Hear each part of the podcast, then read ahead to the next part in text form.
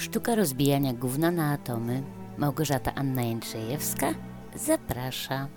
Witajcie moi kochani słuchacze we wtorek. Wiem, wiem, wiem. Jest późno. Zupełnie jak nie wtorek, a piątek, ale przyznam, że odwlekałam ten moment jak najdłużej. Tak czułam, że coś dzisiaj będzie nie tak.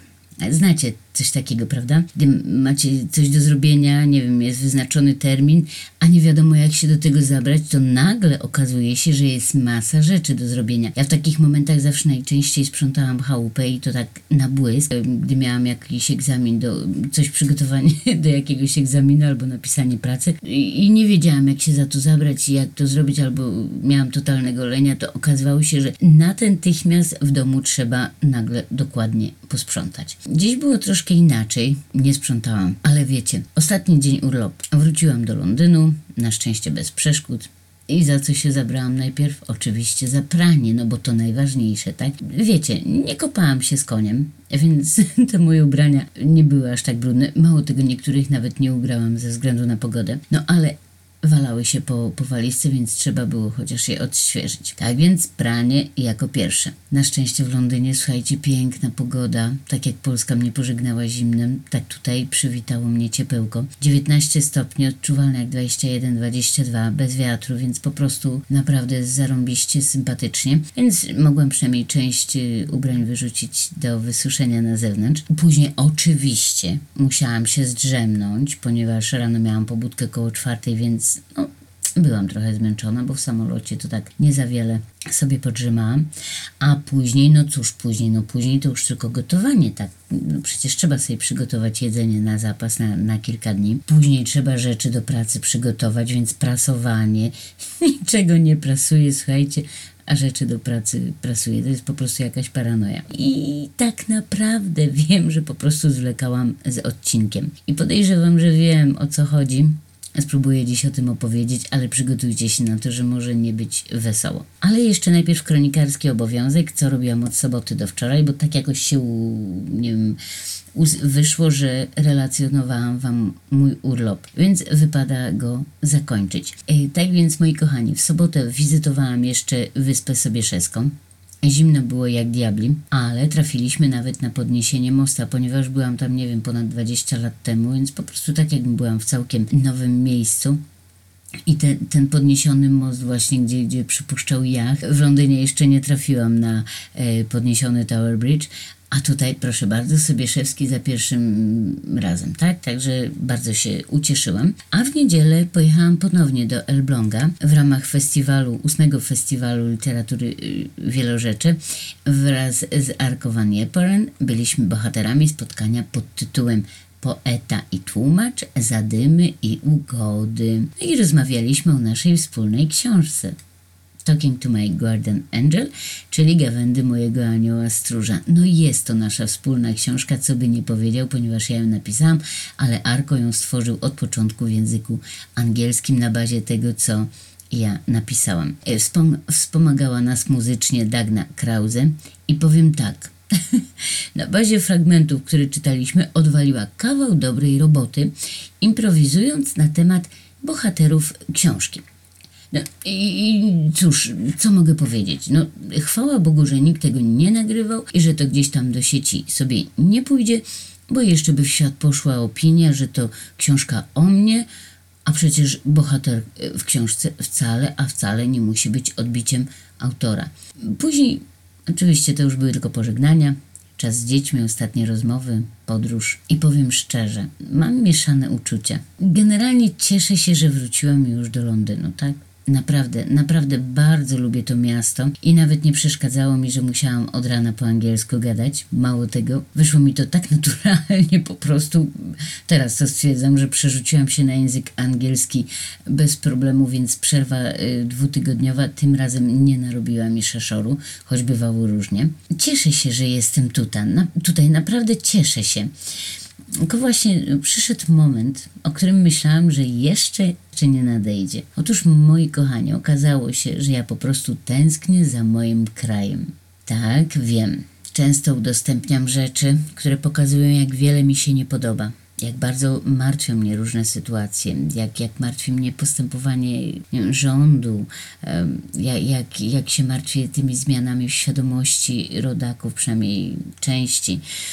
Ten, to obniżanie poziomu intelektualnego, wiecie, Zenek na każdym, na każdym rogu i, i, i, ta pauperyzacja totalna, więc no po prostu to mnie martwi, tak? Zanikanie klasy średniej jeszcze chwila i nie będzie jej w ogóle.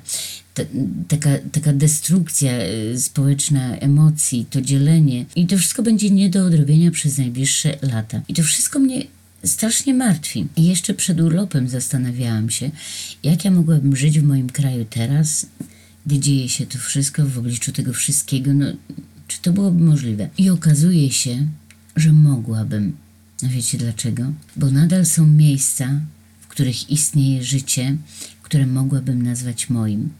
I nadal są ludzie, którzy się nie zmienili, dla których nadal ważna jest literatura, ważne jest społeczeństwo, ważny jest rozwój, drugi człowiek i oni żyją tym na co dzień. Oczywiście nie chcę powiedzieć przez to, że tu w Anglii tego nie ma. Oczywiście, że tak. Oczywiście, że też istnieją ludzie, dla których ważna jest literatura, życie społeczne, drugi człowiek i tak dalej. Ale no niestety, no tego nie przeskoczę. Mam barierę językową, która mi nie pozwala na włączenie się tak, jakbym chciała w angielskie życie kulturalne i społeczne. Nic na to nie poradzę. To, że mówię po angielsku, wersja bardziej śmieszna niż poprawna, nie zmienia faktu, że mam w sobie barierę. No i niestety, ale, ale nie dam rady włączyć się w życie takie tutejsze. Z kolei polskich wydarzeń jest naprawdę mało, szczególnie teraz po covid -zie. Wcześniej było trochę więcej, a niektóre są daleko i odbywają się w weekendy, co mnie od razu stawia z boku, bo w weekendy pracuję i nawet jeśli dojadę na południe Londynu e, na jakąś tam imprezę, na końcówkę jakiejś imprezy, to szybko będę musiała wracać, bo następnego dnia znów pobudka o piątej do pracy i tak dalej, i tak dalej. Wiecie, ja całe życie robiłam coś, coś, coś dodatkowego, coś społecznego, kulturalnego, coś fajnego, coś, co mnie brało, co mnie porywało. Gdy wyjeżdżałam z Polski, byłam w takim stanie, że nie sądziłam, że kiedykolwiek będę chciała do tego wrócić. Miewałam takie zachciewajki przez ten czas, ale nic z tego nie wychodziło. I wiecie, po czasie, gdy zdobyłam taką wiedzę o, sobie i o, o tych wszystkich mechanizmach, zdaję sobie sprawę, że sama tak ustawiałam siebie i sytuację, żeby nic z tego nie wychodziło naprawdę. Ale powoli, gdy zaczynam chcieć znów żyć żyć tak naprawdę pełną piersią i to w Polsce, nie tutaj. I oczywiście zdaję sobie sprawę, że zdaję sobie sprawę, że znów sama tworzę bariery, ale ja chyba naprawdę jestem spragniona innego życia. Brakuje mi ludzi, z którymi łączą mnie wspólne zainteresowania. Prawdę, mimo że jestem introwertyczką, uciekam od ludzi generalnie, to jednak jest moment taki, gdy chcę być w takiej, w takiej grupie. Podczas urlopu naprawdę odbyłam sporo spotkań, nie wiem, wzięłam udział w różnych imprezach, ale to za mało. Czuję niedosyt, chcę więcej. Dlatego pomyślałam, że czas wziąć byka za rogi i zacząć układać wszystko tak, żeby móc jak najszybciej wrócić. Ja wiem, że jest internet, który pozwala śledzić bieżące wydarzenia, niektóre może nawet obserwować i znaczy uczestniczyć w nich zewnętrznie. Chwała tym, którzy takie wydarzenia organizują. Ale uwierzcie mi, całkiem inaczej to wygląda, gdy się jest w środku wydarzenia. Całkiem inne emocje, inna uwaga, inne zaangażowanie. I chyba tego mi brakuje. I tak i, ja wiem, tak sobie myślałam, że, że przecież i tak nie, nie byłabym w stanie uczestniczyć we wszystkich wydarzeniach, które odbyły się chociażby w ostatnim tygodniu, tak? W Polsce. I wtedy zobaczyłam, jak slamerzy się przemieszczają. Wojtek Boros, pozdrawiam, e, przemieszcza się po Polsce, bo prowadzi slamy w różnych miejscach.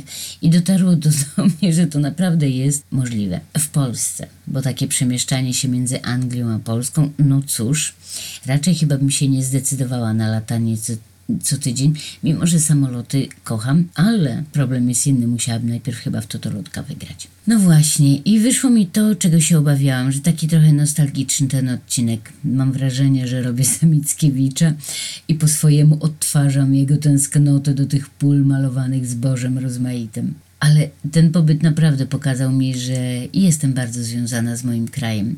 I choć uwielbiam być tutaj w Anglii, bo zachwyca mnie ta różnorodność i wielość, jednak bycie tam chyba pociąga mnie bardziej. Nie wiem dlaczego, ale tak chyba jest. Wiem, wszystko mam w swoich rękach. Ode mnie zależy, co się ze mną stanie, tak? I, I jak to wszystko dalej pójdzie. A od jutra wracam do pracy.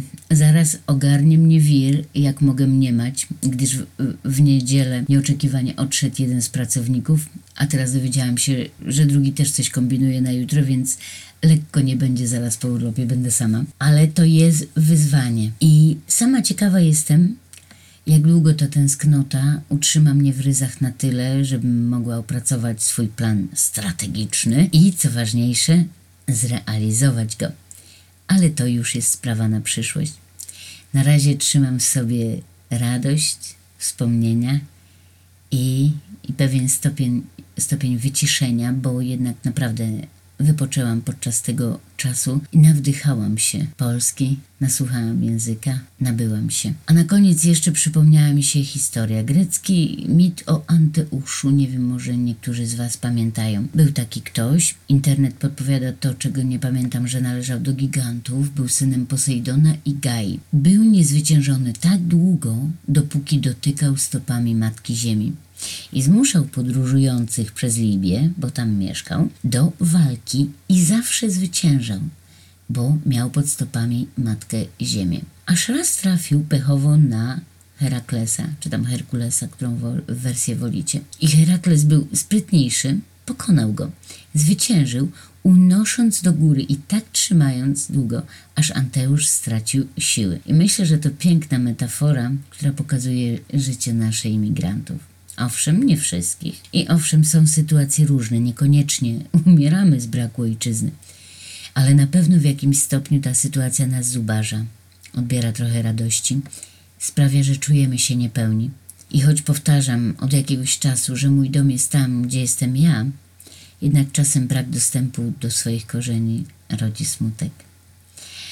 O Jezu, no dobra, starczy, starczy już tych imigranckich smutów. Pora szykować się do spania. Jutro pierwszy dzień po urlopie. Na pewno będzie wesoło w pracy. Pozdrawiam Was wszystkich bardzo, bardzo czule. I tych słuchających z Polski, i tych, którzy jak ja wałęsają się gdzieś po świecie. Bez względu na kraj pobytu, życzę nam wszystkim radości z dnia powszedniego i umiejętności smakowania każdego kęsa rzeczywistości, nieistotne skąd go bierzemy. Ściskam Was wirtualnie i do następnego razu. Pa!